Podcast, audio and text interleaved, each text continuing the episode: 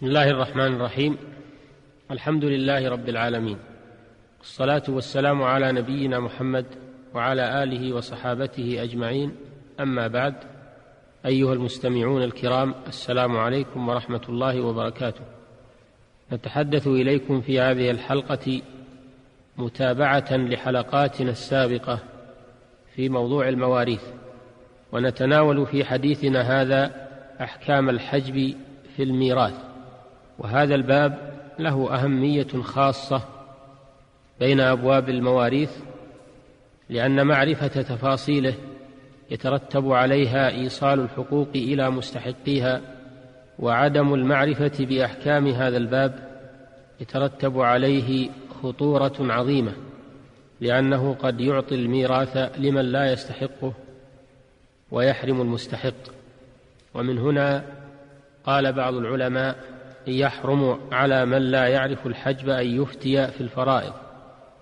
والحجب لغة المنع يقال حجبه إذا منعه من الدخول. والحاجب لغة المانع ومنه حاجب السلطان. والأمير لأنه يمنع من الدخول عليهما.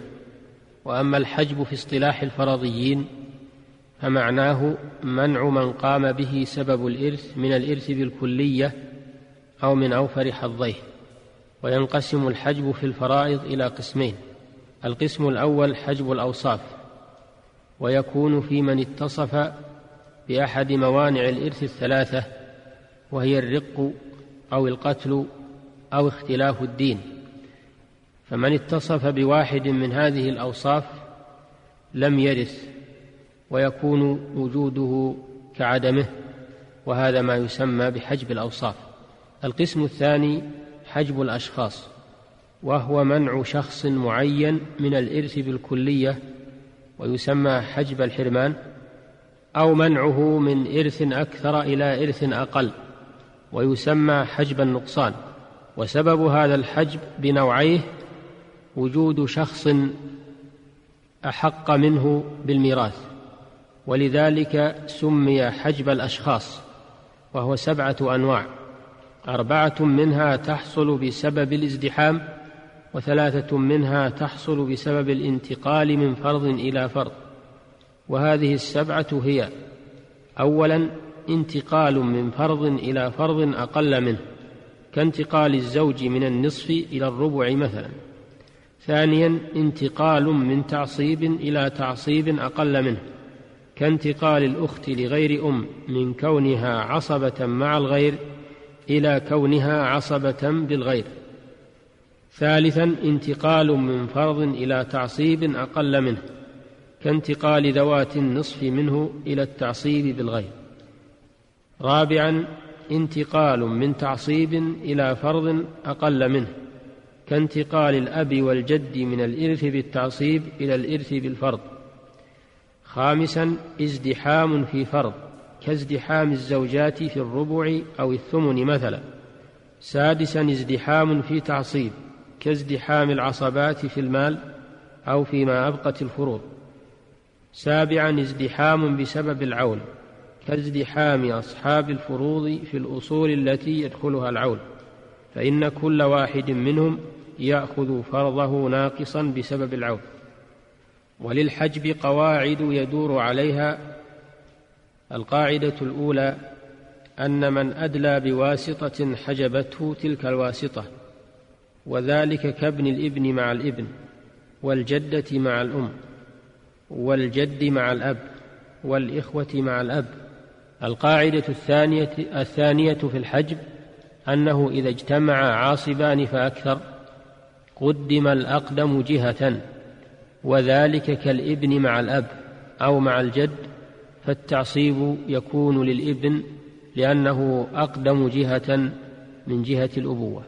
وإن اتحد الموجودان في الجهة قدم منهما الأقرب إلى الميت كما لو اجتمع ابن وابن إبن أو اجتمع أخ شقيق وابن أخ شقيق آخر وهكذا.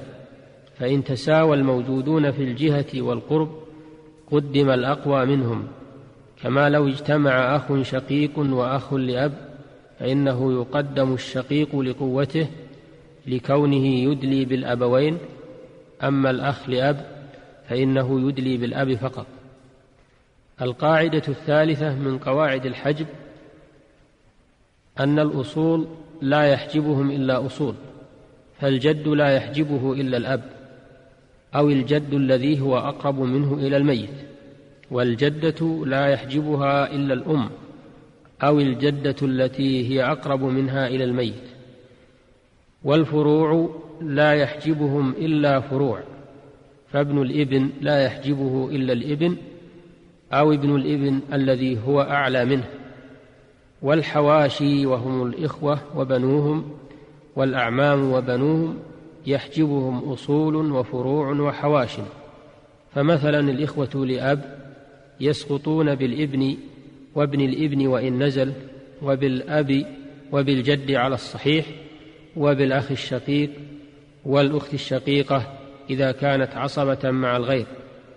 هكذا نجد أن الأخ لأب حجب بأصول وفروع وحواش أيها المستمعون الكرام نعود فنقول إن باب الحجب باب مهم جدا فيجب على من يفتي في الفرائض أن يتقي خطره وأن يتقن قواعده ويتأمل في دقائقه ويطبقها على وقائع الأحوال لئلا يخطئ في فتواه فيغير المواريث عن مجراها الشرعي ويحرم من يستحق ويعطي من لا يستحق.